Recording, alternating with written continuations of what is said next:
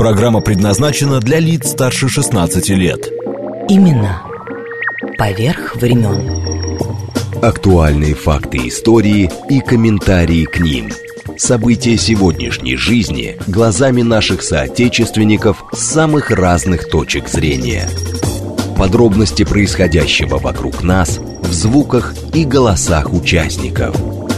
Авторская программа Леонида Варебруса Именно поверх времен. «Узри» радио.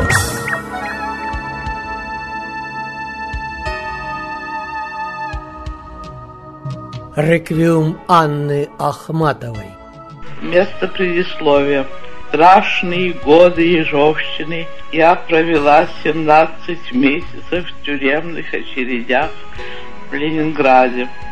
Как-то раз кто-то опознал меня.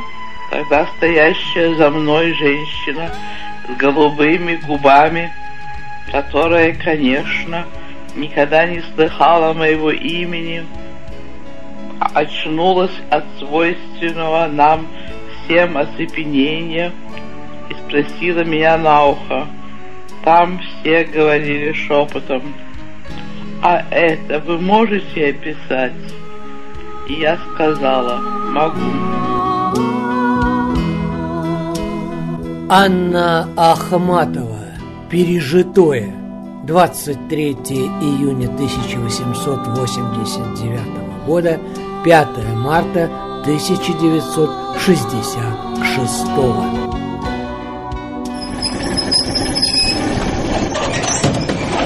Комарова. Осторожно. Ну вот мы с вами и в Комарово сейчас положим букет могиле Анны Андреевны Ахматовой, там стоит огромный крест. И по дороге, естественно, зайдем в один из домов, где когда-то стояла будка Ахматовой, так Анна Андреевна называла свой дачный домик. Здрасте, судя по всему, местная жительница. Комарова помнит еще, нет? Ахматова. Ну а как же? Ну, ходим мы, бывает вечера поэтические. Знаем, где она там жила когда-то последнее время. Где будка Ну, ее была, да, да? да, да, да. Там вот и ее стихи тоже. Обустроили уголочек? Да, такой? уголочек, да. Ну вот сейчас зайду вот, Ахматовой. И почему-то сразу звенела музыка в саду таким невыразимым горем. Свежо и остро пахло морем на блюде устрицы во льду. Мы помним вас, Анна Андреевна, и сейчас я только еще свечу зажгу.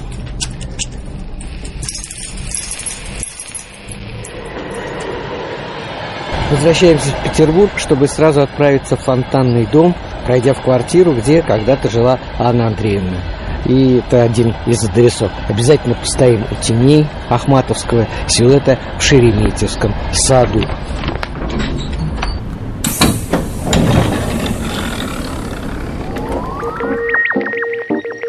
Леонид Варебрус.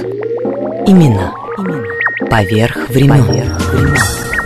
Сюда же, в Комарово, в знаменитую Ахматовскую будку, приедут однажды молодые совсем поэты Евгений Рейн и Иосиф Бродский, о чем Нобелевский лауреат и расскажет спустя десятилетия, уже в Америке. Давай поедем к Ахматовой в гости, э, туда вот на Карельский перешеек, на ее дачу. То, что Ахматова жила, для меня было полной новостью. Более того, я не очень хорошо себе представлял, кто это такая, да, то есть я знал имя и так далее, и так далее. Поэта я особенно не знал. Кроме того, в те времена, там мне было сколько, 22-23 года, меня интересовали личные, вроде там, скажем, Валерия Владимировича Маяковского, Багрицкого, Луговского, кого хотите, да. И мы стали туда ездить, мы приехали, она нас приняла замечательно, нам накормила, полагается. В один прекрасный день э, мы возвращались в поезде в электричке оттуда. Электричка была переполнена народом. Я вдруг э, услышал стихи ее. И тут я все понял, как пелена упала, как завеса упала.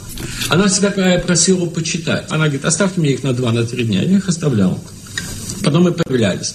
Вот. И потом, значит, она начинала говорить, но это слушать было невозможно. Ну, потому что, когда вам она говорит что-то хорошее, это слушать невозможно. То есть, что мы хорошего друг другу почти не говорили. Этот человек был с невероятным чувством юмора. То есть, она шутила, я не знаю, как никто, по-моему, да. Почему у нас возникли хорошие отношения? Потому что я точно понял, с кем я имею дело. То есть, она узнала в моей милости нечто, что э, она содержала в себе. Иосиф Бродский «Американский дневник». В Комарова к Анне Ахматовой приезжала великая Фаина Раневская и коллега по цеху Ольга Бергольц. Нам сейчас очень трудно. Вот уже четвертый месяц враг старается сломить нашу волю, убить нашу веру в то, что наступит день нашей победы. Но мы верим, нет, знаем, знаем все как один, что этот день придет. И может быть даже мы увидим тогда в витрине какого-нибудь музея наш сегодняшний хлебный паек. Этот бедный, черный кусочек хлеба. Птицы смерти в зените стоят. Кто идет выручать Ленинград? Не шумите вокруг, он дышит, он живой еще, он все слышит, как на влажном Балтийском дне сыновья его стонут во сне, как из недр его вопли хлеба до седьмого доходит небо. Отворите райскую дверь, помогите ему теперь. Анна Ахматова, сентябрь 1941 год. Ну вот она и есть блокада. Это в, в судьбах конкретно для нее, дорогих ей людей. Тут страшно было в фонтанном доме. Вы, наверное, знаете, за ней пришел Томашевский, ее друг, и позвал ее туда, в, э, в дом писательский на канал Кривода.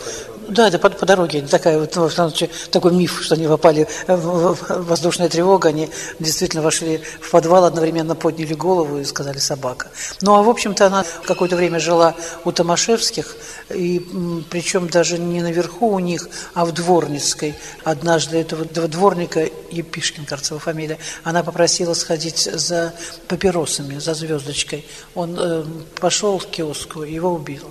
И вот она так вот чистила, как в трагедиях собственной жизни, вот эту дату, когда убили этого дворника, который пошел ей за папиросами. И вот, знаете, остались воспоминания интересные эм, э, Зои Борисовны Томашевской, тогда ей было 17 лет, о их бомбоубежище. Э, как-то они, дети, однажды ворвались в это бомбоубежище, переполненные впечатлениями, там где-то взрывы, и рассказывают, рассказывают. Ахматова э, так помолчала, а потом говорит, храбрость – это отсутствие воображения.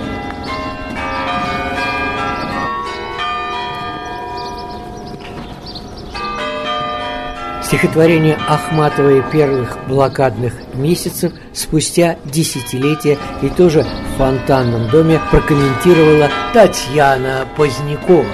И самое время зайти в фонтанный дом во флигель Шереметьевского дворца, где когда-то жила Анна Андреевна, откуда была эвакуирована в 41-м, куда вернулась потом поднадзорной. А расспрашивал я Нину Ивановну Попову, создателя и первого директора музея Анны Ахматовой в Фонтанном доме. Ныне президент благотворительного фонда «Друзей музея». А в Шереметьевском саду встретимся со скульптором и академиком Российской академии художеств Славой Бухаевым, автором двух установленных здесь памятников Анне Ахматовой и Осипу Мандельштаму. Это квартира в садовом флигеле Шереметьевского дворца, который еще назывался фонтанным домом, на третьем этаже. В начале XX века она предназначалась для одной из дочерей последнего графа Шереметьева Сергея Дмитриевича, которая вышла замуж. И должна была здесь жить. Это должна была быть ее семейная квартира. После 17 года все поменялось.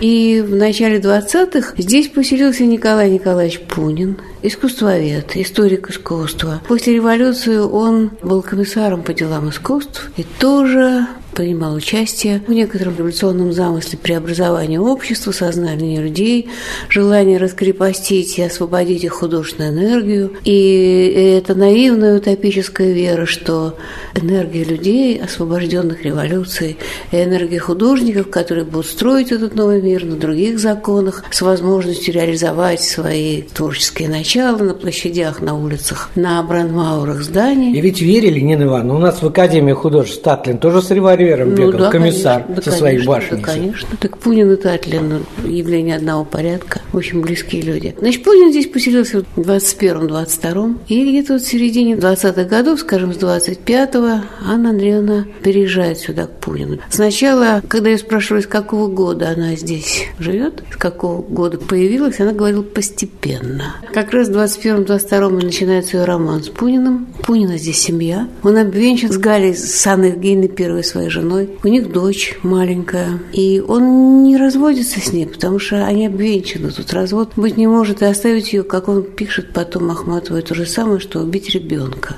Поэтому все очень сложно. Все осталось как бы статус-кво. Анна Евгеньевна жила в одной комнате из четырех комнат квартиры. Анна Андреевна поселилась в кабинете Николая Николаевича Пунина. Так прошло почти 15 лет. Все одинаково. И Маяковского также было. Это такая штука, когда все старое должно рухнуть. А есть какие-то вещи, которые никуда не рушатся, какие-то вот обязательства, понимание того, что перед Богом была клятва дана, а как с этим быть? И то, что новая власть сказала, что вообще никаких клятв, никакого Бога, да, и никакой Никаких церкви, жен вообще. и никаких жен. Хотите брак, пошли там, сказали, что вы в браке и живите спокойно.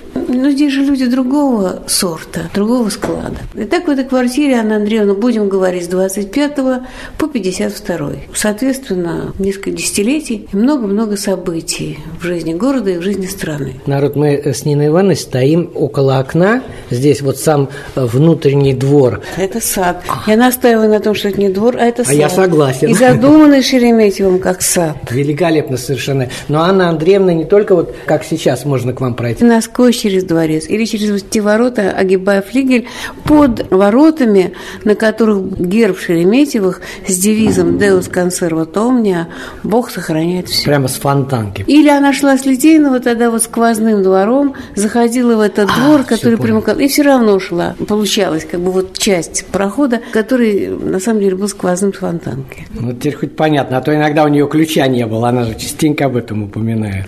Но еще был, кроме всего прочего, вахта была в Шереметьевском дворце. Сначала это проход был свободный, а потом-то нужно было предъявлять пропуск.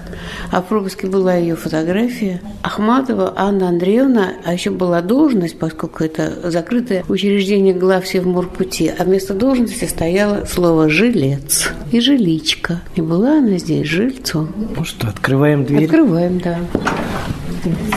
Здрасте. Так. Ну, вот здесь кабинет. Значит, мы прямо с вами в комнате, которая была кабинетом Николая Николаевича Пунина. Собственно, вот отсюда и начинается ахматовское присутствие в этой квартире. И вот так вышло, что она жила в разное время во всех. И поэтому не скажешь, что вот есть одна комната, связанная с ее жизнью. Все четыре в разные периоды. И везде она присутствует. Здесь, конечно, житейским образом жизнь складывалась так, что половина пунинская с его книгами. Человек он у нас, закончивший Академию художеств, его первая работа была посвящена Хакусае и Андрею Рублеву, классического воспитания.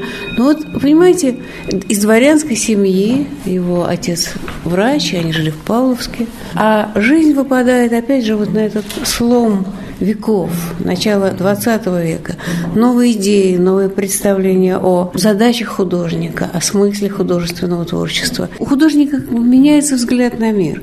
И вот, собственно, об этом и Пунин, связанный с русским авангардом, об этом и думал он. И это была тема его работы, его размышления об Не искусстве. случайно же, видите, вот И Будда, да, и японская гравюра. И здесь и Ахматова как раз. Это Тырса, это художники вот такого авангардистского направления, с которыми он был не просто дружен. Обычные художники ведь что, работают молча, пишут, творят, а он умел их идеи облекать слова. Поэтому в этом смысле он был бесценным человеком для этого круга, потому что объяснить на уровне философии, мировоззрения он умел. Это все вещи, сохранившиеся, старые семьи. То есть, которые жили здесь, грубо говоря, и, и раньше. Да, да, да, да, да. И семьи Николая Николаевича, от его дочери, от его внучки. Здесь Пунин был арестован в 21-22 еще по делу Таганцева, потом в 31 49-м, после убийства Кирова, когда снова шерстили петербургскую интеллигенцию. И в 49-м очень удачно, когда началась борьба с космополитизмом, значит, он был здесь, в этом доме, в последний третий раз. Умер в лагере, пережив Сталина,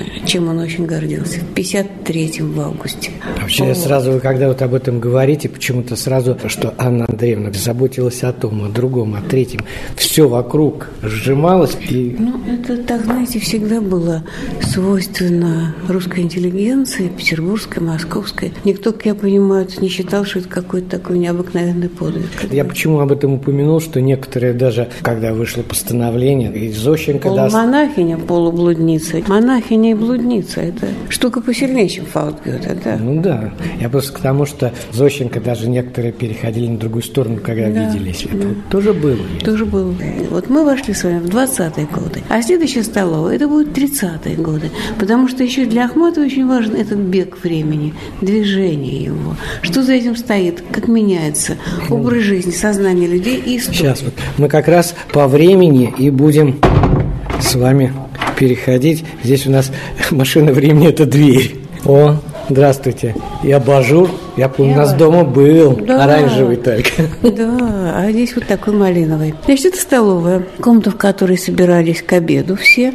И вот, несмотря на такие сложные житейские человеческие обстоятельства, заведено было так, что собирались к обеду за одним столом и вели разговоры, не только светские, но еще какие-то общечеловеческие. И все были на «вы». И никто не выяснял никогда отношений, потому что был ритуал, и это было важно и дорого всем. Здесь с левой стороны камин, в центре себе Квадрат. квадратный стол, стол такой, путевфон. Портрет Пушкина в Мольберте. И это не придумка чья-нибудь или наша, это так и было. И для Пунина на фотографиях этих интерьеров мы видим, что так было. И он не сбрасывал Пушкина с парохода современности, несмотря на весь свой авангардизм. И считал, что то, что Пушкин – это вот некая вечная ценность, которая очень важна для нового общества и для людей, живущих в этом новом обществе, и для его дочери Иры. А для Анны Андреевны это был, конечно, всегда такой точкой отсчета Пушкин. Икона, висевшая здесь. Когда-то Ира сказала, что это все пережитки прошлого, и надо снять. Мы живем в новое время.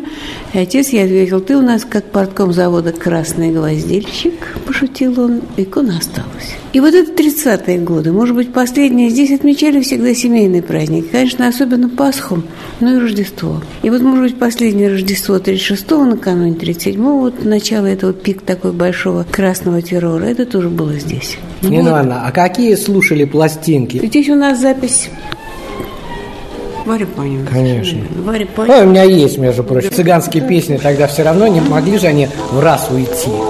Конечно.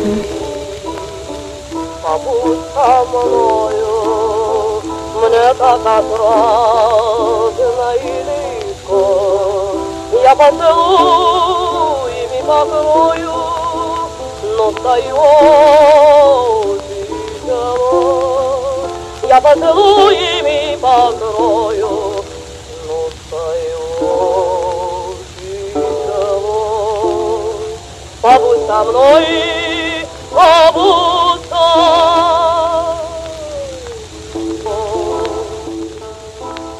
нет, ну здесь какая-то была нормальная такая обычная житейская ситуация. Не всегда бесконечно интеллектуальные разговоры. Нет, все не так. Все как в жизни бывает. Чем вот и хорошо это состояние, что здесь нет никаких только одних высот. Когда она поселилась здесь, то с 24 по 36 она не писала ничего. И дело было не только в том, что когда политические обстоятельства, тут опять клубок. И рядом с Николаем Николаевичем Пуниным, видно, она чувствовал себя свободным человеком, по, свободным поэтом. И время было такое, что надо было скорее вслушиваться в него, чем на него откликаться. Ну, собственно, она ведь ни одного революционного такого принимающего революцию стихотворения не выпустила. А потом ведь Потому после что... расстрела Гумилева, ведь и это, это тоже травма такая. Дело не только в одном расстреле. Она понимала, что начинается террор, и это такая штука надолго. И надо понять, что это будет для страны. У нее никогда не было иллюзий, что революция – это благо.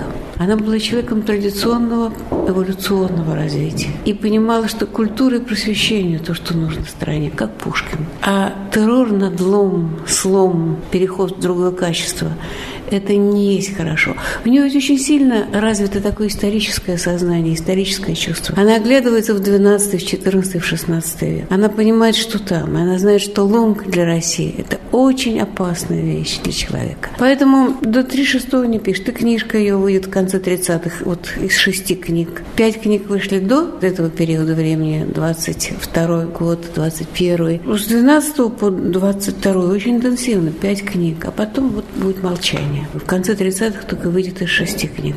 Она ведь в этом смысле очень интересный, глубокий человек. Ей нужно понять происшедшее. Ей нужно понять, как отзывается ее страна, жизнь людей на то, что происходит. Ей нужно в это вслушаться и найти свою дорогу, свой путь. И она ее находит в итоге. И то, к чему она приходит в 40-е годы, заканчивает реквием в эти годы и начинает писать поэму без героя, для нее это очень важно. Как раз это происходит в декабре 40-го на 41-й, перед началом Второй мировой войны, по сюжету о событиях, связанных с 14 годом, накануне Первой мировой. Вот сопрягая жизнь поколений. Им было 20 в 14-м, а молодых людях, которым было 20 о сыне своем, сидевшем, уже отбывавшем заключение, все время соотносит. Когда она говорит, я поэт 40-го года, имея в виду поэм без героя, все, что с этим связано, то это очень важно для нее, потому что в 40-м она что-то начинает понимать про себя, для чего она.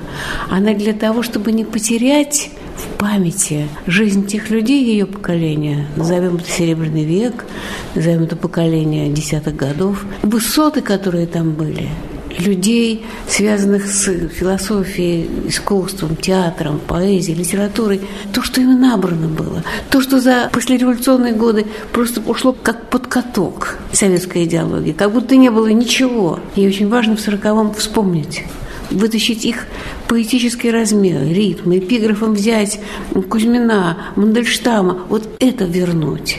И она начинает писать накануне, собственно говоря, 41 года поэму без героя, очень для нее важную штуку. И известно 9 редакций. Написала поэму 25 лет. Именно поверх времен. Это комната третья. По счету у нас мы заходим с вами в начало Чайничек 40 стоит здесь. Можно Жень, я прочитаю? Да, 10 января 1940 года я, Валентин Смирнов, обещаю Анне Андреевне Ахматовой больше никогда не кривляться, за что она, Ахматова, будет со мной дружить. Валя Смирнов, Анна Ахматова. И сразу слезы хлынут, ото всех уже отделена Словно с болью жизни сердце вынут, Словно грубо навзничь опрокинут, Но идет, шатается одна. Где теперь невольные подруги Двух моих осатанелых лет? Что им чудится в сибирской вьюге, Что мерещится им в лунном круге — им я шлю прощальный свой привет. Это было, когда улыбался только мертвый спокойствию раб, И ненужным привеском болтался возле тюрем своих Ленинград. И когда, обезумев от муки, шли уже осужденных полки, И короткую песню разлуки — паровозные пели гудки. Звезды смерти стояли над нами, И безвинная корчилась Русь Под кровавыми сапогами И под шинами черных Марусь. Вместо эпилога история одного экспоната. А где-то в начале 60-х годов Анне Андреевне передали вот эту вот книжку, изготовленную в лагерях ГУЛАГа. Там же не было ни бумаги, ни карандашей, ничего. И вот заключенные ГУЛАГа сшивали бересту и на этих самодельных книжечках иголочками выцарапывали по памяти стихи Ахматовой. И вот в этой книжечке семь стихов. Ранняя лирика ее. И вот Анна Андреевна была необыкновенно тронута, потому что она же считала, поскольку ее много лет не печатали, как она сама писала, что теперь меня позабудут, мои книги сгниют в шкафу, Ахматовской звать не будут ни улицу, ни строфу. А вот оказывается, нет, ее не забыли. И в памяти вот эти вот люди несчастные там в лагерях, они, собственно, помогали себе выжить ахматовской поэзии. Теперь о поэтессе Серебряного века напоминают стихи, несколько памятников. И первый стране музей «Фонтанный дом», где она прожила несколько десятилетий. Еще одно мемориальное пространство появилось недавно в столице – Московский дом Ахматовой. Еще один адрес был на Большой Ордынке у Ардовых. Для меня это вообще самый важный человек в моей жизни. Вся моя жизнь сложилась именно таким образом, как, как она сложилась, именно под влиянием Ахматовой. Именно поверх времен. Леонид Варебрус. Имена. Поверх времен. Поверх времен.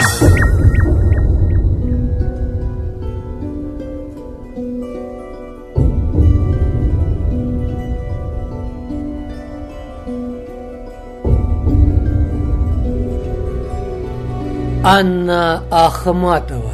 Пережитое.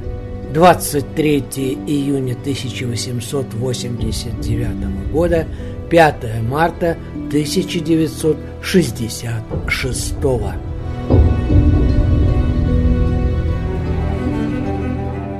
О, как пряно дыхание гвоздики, Мне когда-то приснившийся там, Там, где кружатся эвредики, Бык Европу везет по волнам, Там, где наши проносятся тени, Над Невой, над Невой, над Невой, Там, где плещет Нева ступени, Это пропуск бессмертия твой. Это она 9 января 45 года напишет на титульном листе старой книги – в дверь мою не стучится никто, только зеркало зеркалу снится. Когда вы знали, из какого ссора растут стихи, не ведая стыда, Как желтый одуванчик у забора, как лопухи или беда. Леонид Варебрус. Имена. Поверх времен. Поверх времен. Несколько лет назад здесь же, на Пятницкой 25, спустя почти 50 лет, как сам когда-то работал тут, на Гостелерадио СССР, у меня в студии был священник и писатель, автор уникальной книги «Из-под тяжка меняются портреты» Михаил Ардов с портретом брата Алексея Бааталова. В доме их родителей на Ордынке 17, тут же по соседству, с 1938 по 1966 годы подолгу жила Анна Андреевна я уже смотрел в сторону литературы. И я помню, когда я ей как-то сказал, я сегодня написал рассказ. Она сказала, ну, наконец-то. А вообще, за три дня до смерти она мне написала книгу свою, последнюю прижизненную, в которой была надпись такая «С верою в его талант и любовью». А кроме того, то, что я стал священником, это тоже ее в определенном смысле влияние, потому что это был первый сознательно верующий православный человек, которого я встретил своей жизни. Она это не афишировала. Это была закрытая тема, но это всегда чувствовалось. Если мы расставались, то она обязательно меня и моего младшего брата крестила и говорила, иди с Богом, поезжай с Богом и так далее. Так что в моей жизни никого другого такого не было, как она. Тот человек из черточек маленьких состоит, а вот ваша Ахматова из чего состоит? Ну, я даже такую лекцию дважды читал, прямая речь Ахматовой. Когда она умерла в 1900 1966 году. Она умерла 5 марта, а я летом в Коктебеле писал первый вариант своих воспоминаний, именно для того, чтобы записать как можно больше ее подлинных слов. Она блестяще говорила, а потом у нее было же совершенно замечательное чувство юмора. Она и шутить умела. Например, вот мне было лет 14, когда я стал читать ее стихи, которые произвели на меня такое впечатление, что я взял эту книжку, родителей дома не было, и в кабинете отца стал переписывать из книжки стихи. Открылась дверь, и Ахматова в дверях появилась. Она увидела, что я делаю, а она меня в детстве, когда я был совсем маленький, я тянулся к ней, у нее бусы были. Говорил, бусики, бусики, это было что-то вроде прозвища моего. Она сказала, ну вот, бусики, бусики, уже переписывает мои стихи. Так вот, э, в последнюю нашу встречу я подарил Михаилу Ардову прямо в эфире копию статуэтки Ахматовой, сделанную сестрами Данько еще в 20-е годы и отлитую на императорском фарфоровом заводе у нас в Санкт-Петербурге. Работы хранятся и в Русском музее, и в Эрмитаже – Копию для Ардова лили тоже мастера императорского фарфорового завода, за что им всегдашняя благодарность. Но начиналось это вот. Них родители очень смущались. Но отец у меня был очень живой, остроумный человек, и ему такая обстановка в доме его угнетала. И вот как-то вечером родители собрались куда-то. Костя Ахмат сказал, а я побуду дома, я хочу поработать. И прямо зажмурившись от страха, мой отец сказал, словарь рифм на полке слева. Она громко рассмеялась, и с того момента вот эта легендарная ордынка родилась, где они подтрунивали друг на друга. Например, на Пятницкой улице было много и сейчас магазинчиков. Мой отец все их посещал. И в каком-то магазине он взялся покупать конфеты давленные, какие-то бракованные. И он как-то пришел с Пятницкой, сказал Ахматовой, опять вот я давленные конфеты купить. На что Ахмат сказал, их хоть при вас давят. У вас есть замечательная книжка «Тишка меняются портреты». Это ее строчка из замечательного его стихотворения, да. Мы же все меняемся. И Пастернак, который регулярно бывал по-соседски, он в Лаврушинском переулке, как известно, жил, и он вот такие встречи называл «столкновение поездов на станции Ахматовка». А потом столкновение поездов отпало, и вот этот поток людей, который к ней шел, ну, сегодня вечером большая Ахматовка. Это, значит, там человек четыре к ней придут. Вы же с ней, кстати говоря, тоже очень подружились. Да, да, у нее даже есть в одном письме дружу с Мишей Ардовым. У меня есть надпись «Миши по старой дружбе». Проявляла чувство, скажем, когда сына арестовали. Вот было что-то или она все в себе держала? Нет, она вообще была очень сдержанный человек. Но, к сожалению, я слишком был мал, когда его арестовывали. Но вот как она это воспринимала, когда он сидел в лагере, как она хлопотала, при этом он по какому-то огромному недоразумению считал, что она недостаточно хлопочет. На моих глазах эти хлопоты, она звонила Фадееву, она звонила Шолохову, ей архитектор Руднев передал ее письмо Ворошилову. Но тут интересно же вот что что Лев Николаевич пишет в письмах Эми Григорьевне Герштейн, она посылала к нему посылки, естественно, что никакой вины моей нету, меня просто так тут держат, а там даже кого-то начали уже освобождать. И он не забыл, что с ним произошло. Как мы знаем, Осип Эмильевич Мандельштам свое стихотворение о Сталине под собой родимой страны читал довольно многим людям. И на Лубянке он практически их всех назвал. И в том числе Льва Николаевича он назвал, и даже сказал, что он, как и его мать, он одобрил. А его тут же арестовали в Питере. Показали ему, очевидно, показания Мандельштама. Он признался, но у него была невероятной силы память. И он с голоса Мандельштама запомнил это стихотворение от слова до слова. И по требованию ГБшного следователя он своей рукой записал это стихотворение. И это лежало у него в первом деле. Хотя его потом выпустили, все, но потом у него в деле лежало вот это стихотворение.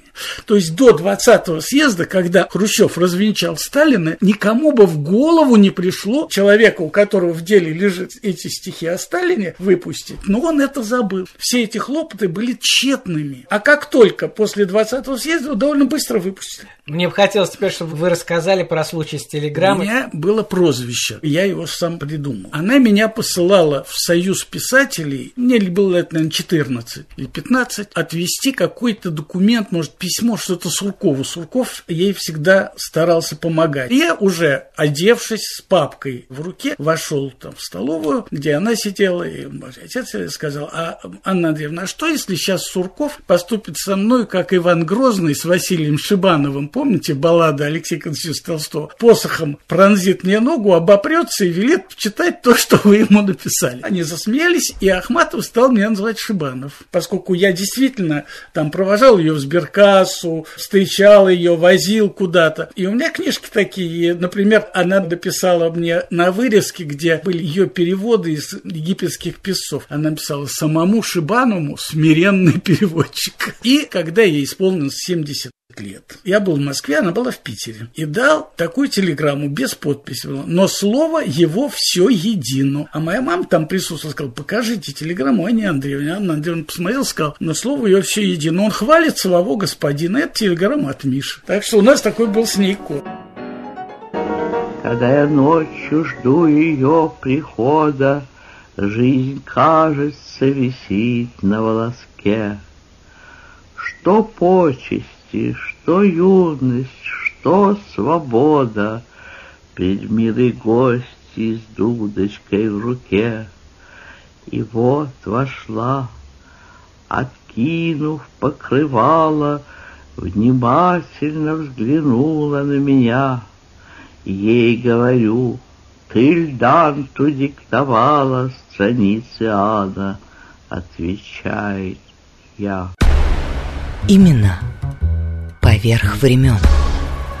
Вот Наталья Громова, писатель, философ, историк. Об Анне Андреевне. У вас вот очень удивительный кусок ее жизни, о котором практически, ну, известно, да, но вы внутрь вот Лидия Чуковская, и Ташкент, и Ахматова. А прикоснулась я к ней именно со стороны Ташкента, потому что архив Луговского, который я разбирала в Лаврушинском, он оказался наполнен самыми неожиданными бумагами. А дело в том, что Луговской поэт, такой замечательно забытый уже, наверное, хотя был в свое время звенел и гремел, она жила наверху, на Балахане на втором этаже, а он жил на первом пункте. Была эта знаменитая лестница, про которую просто надо отдельно рассказывать, ей посвящены, наверное, десятки текстов стихотворных. Вдруг наткнулась, то есть я знала, что она там была. Есть дневник, но в этом дневнике оказалась вещь, которая была неоценима. Вот это мне рассказывала Лена Цезаревна Чуковская. Был так называемый ташкентский дневник, который Лидия Корневна хотела сжечь, потому что это дневник разрыва Лидии Корневны с Ахматовой. И это очень тяжелое такое противостояние, как ни странно, вот когда большие люди собираются на одном пятачке, а там была и Раневская, и Елена Сергеевна Булгакова, Надежда Яковлевна Мандельштам, это просто каждая женщина, это просто бомба.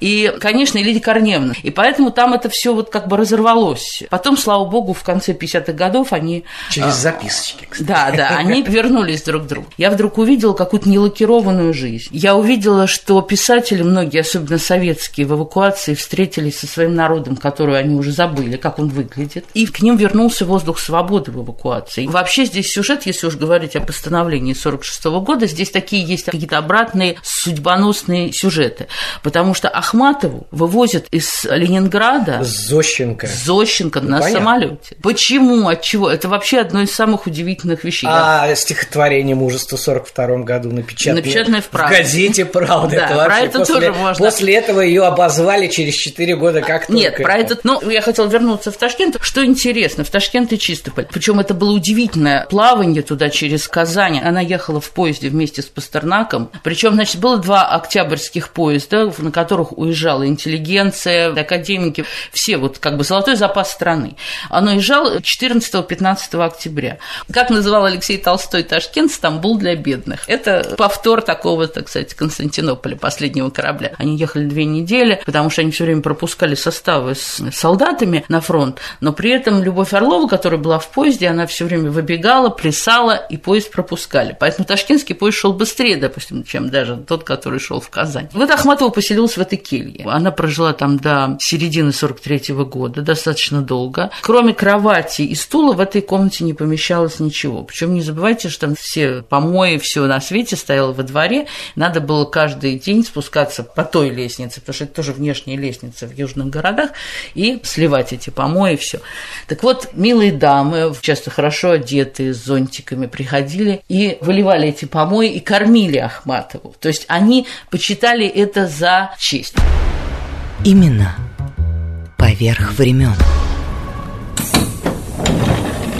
Ну, следующая остановка – Галутвин.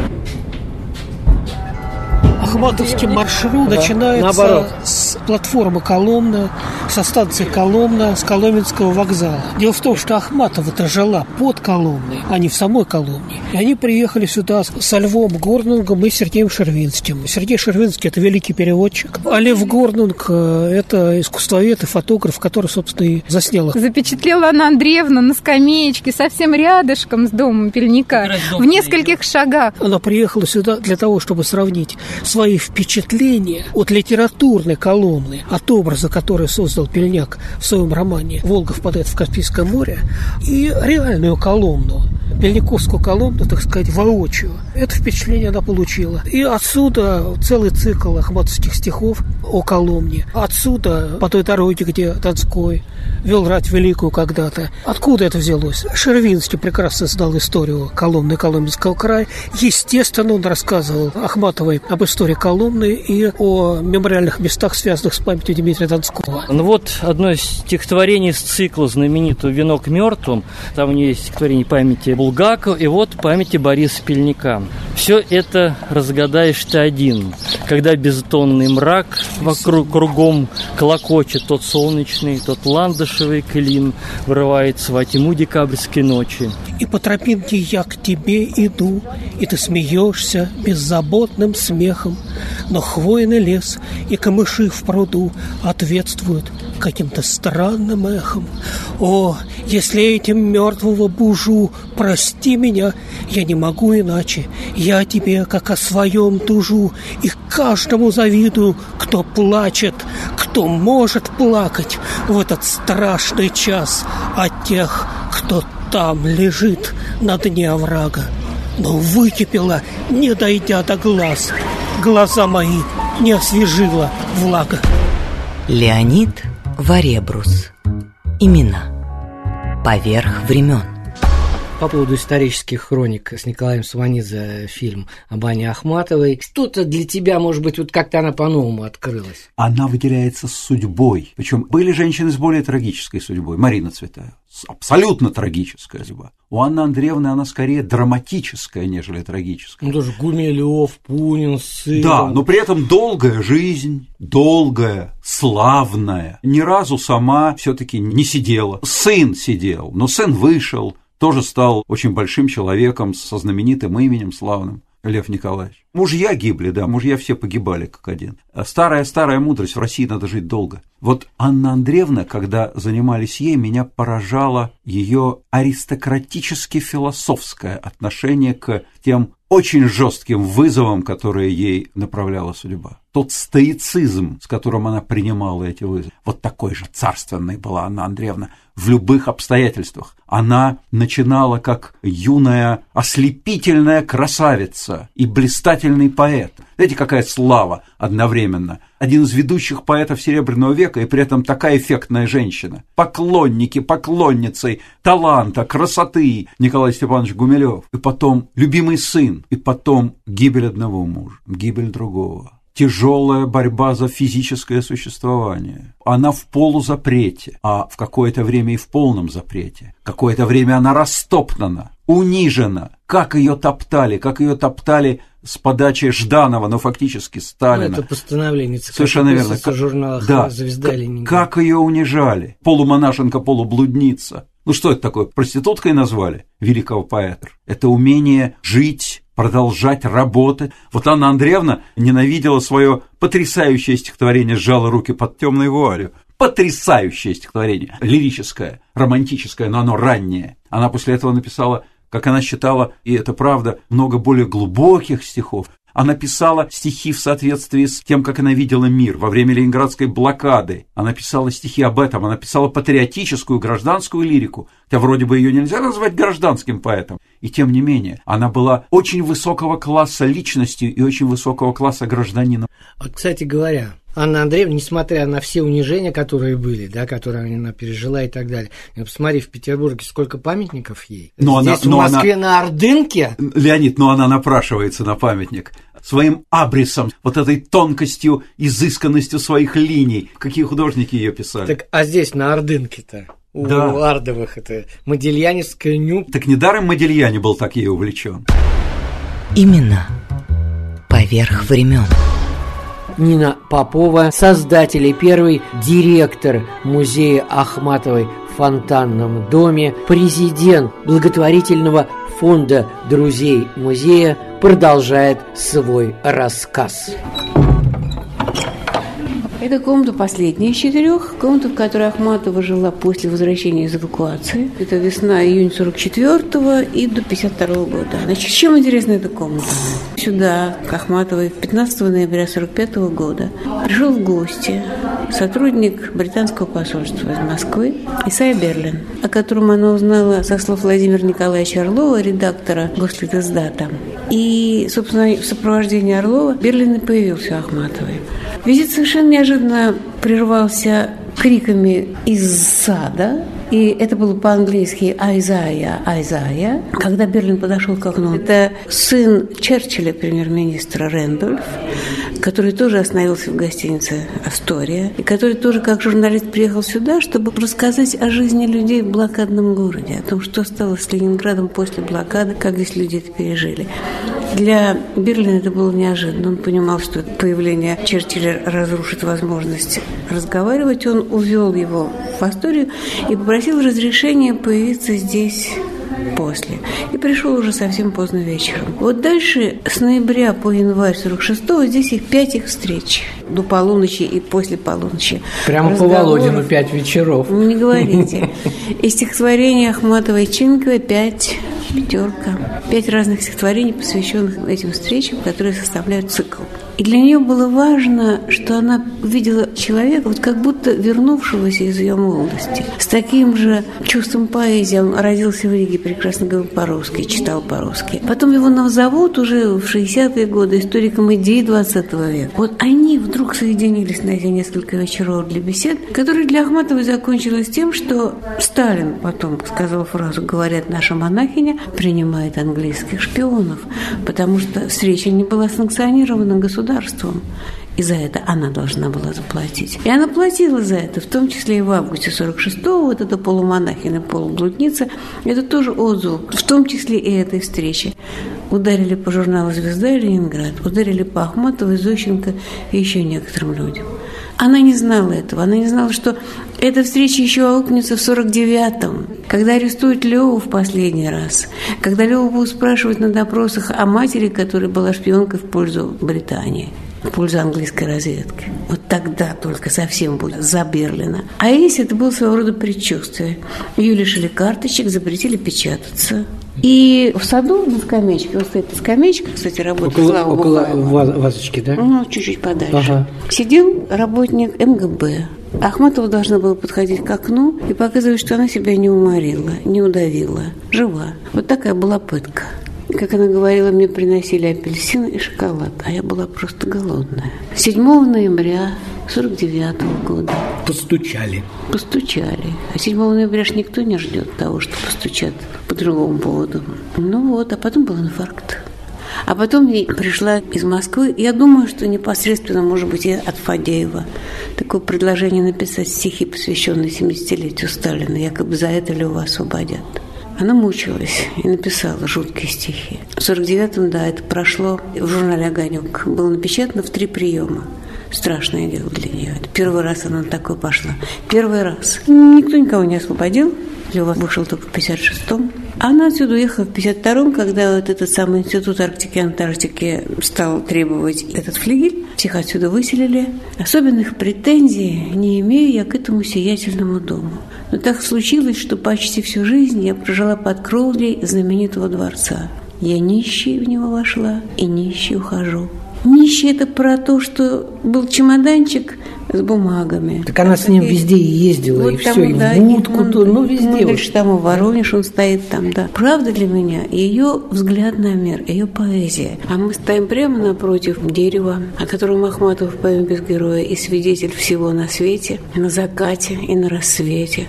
Смотрит в комнату старый клен и, предвидя нашу разлуку, мне свою иссохшую руку, как за помощью тянет он. Это такой сад, который много чего помнит. Здесь вот этот великолепный памятник появился. Памятник, посвященный одному стихотворению Ахматовой, написанному в пятилетнюю годовщину расстрела Гумилева, в 26-м. Единственное стихотворение, у которого есть помета «Шереметьевский сад» и неоплаканную тенью я буду здесь, блуждать в ночи, когда зацветшую сиренью играют звездные лучи. Это как бы от имени Гумилева тень, которая к ней сюда приходит. Вот она была человеком с таким сильным чувством присутствия ушедших людей в пространстве жизни, не только своей, в пространстве культуры этого города, что никто никуда не уходит что тени этих людей остаются, как тень Пушкина в этом дворце, как тень Вяземских в этом дворце, как тень Гумилева, который к ней приходил, когда она жила еще в другом флигеле в 18-19 году. И она знает, что вот у него нет могилы, что для нее было нарушением вечных норм бытия. У человека нет могилы, нет камня, к которому можно прийти. И несколько раз показывали какие-то места, где их расстреляли, тех, кто шел по делу Таганцева. И она потом рассказывала, все люди на кладбище привозят цветы, цветы, а я ездила туда и рвала цветы охапками и увозила их. Леонид Варебрус. Имена поверх времен.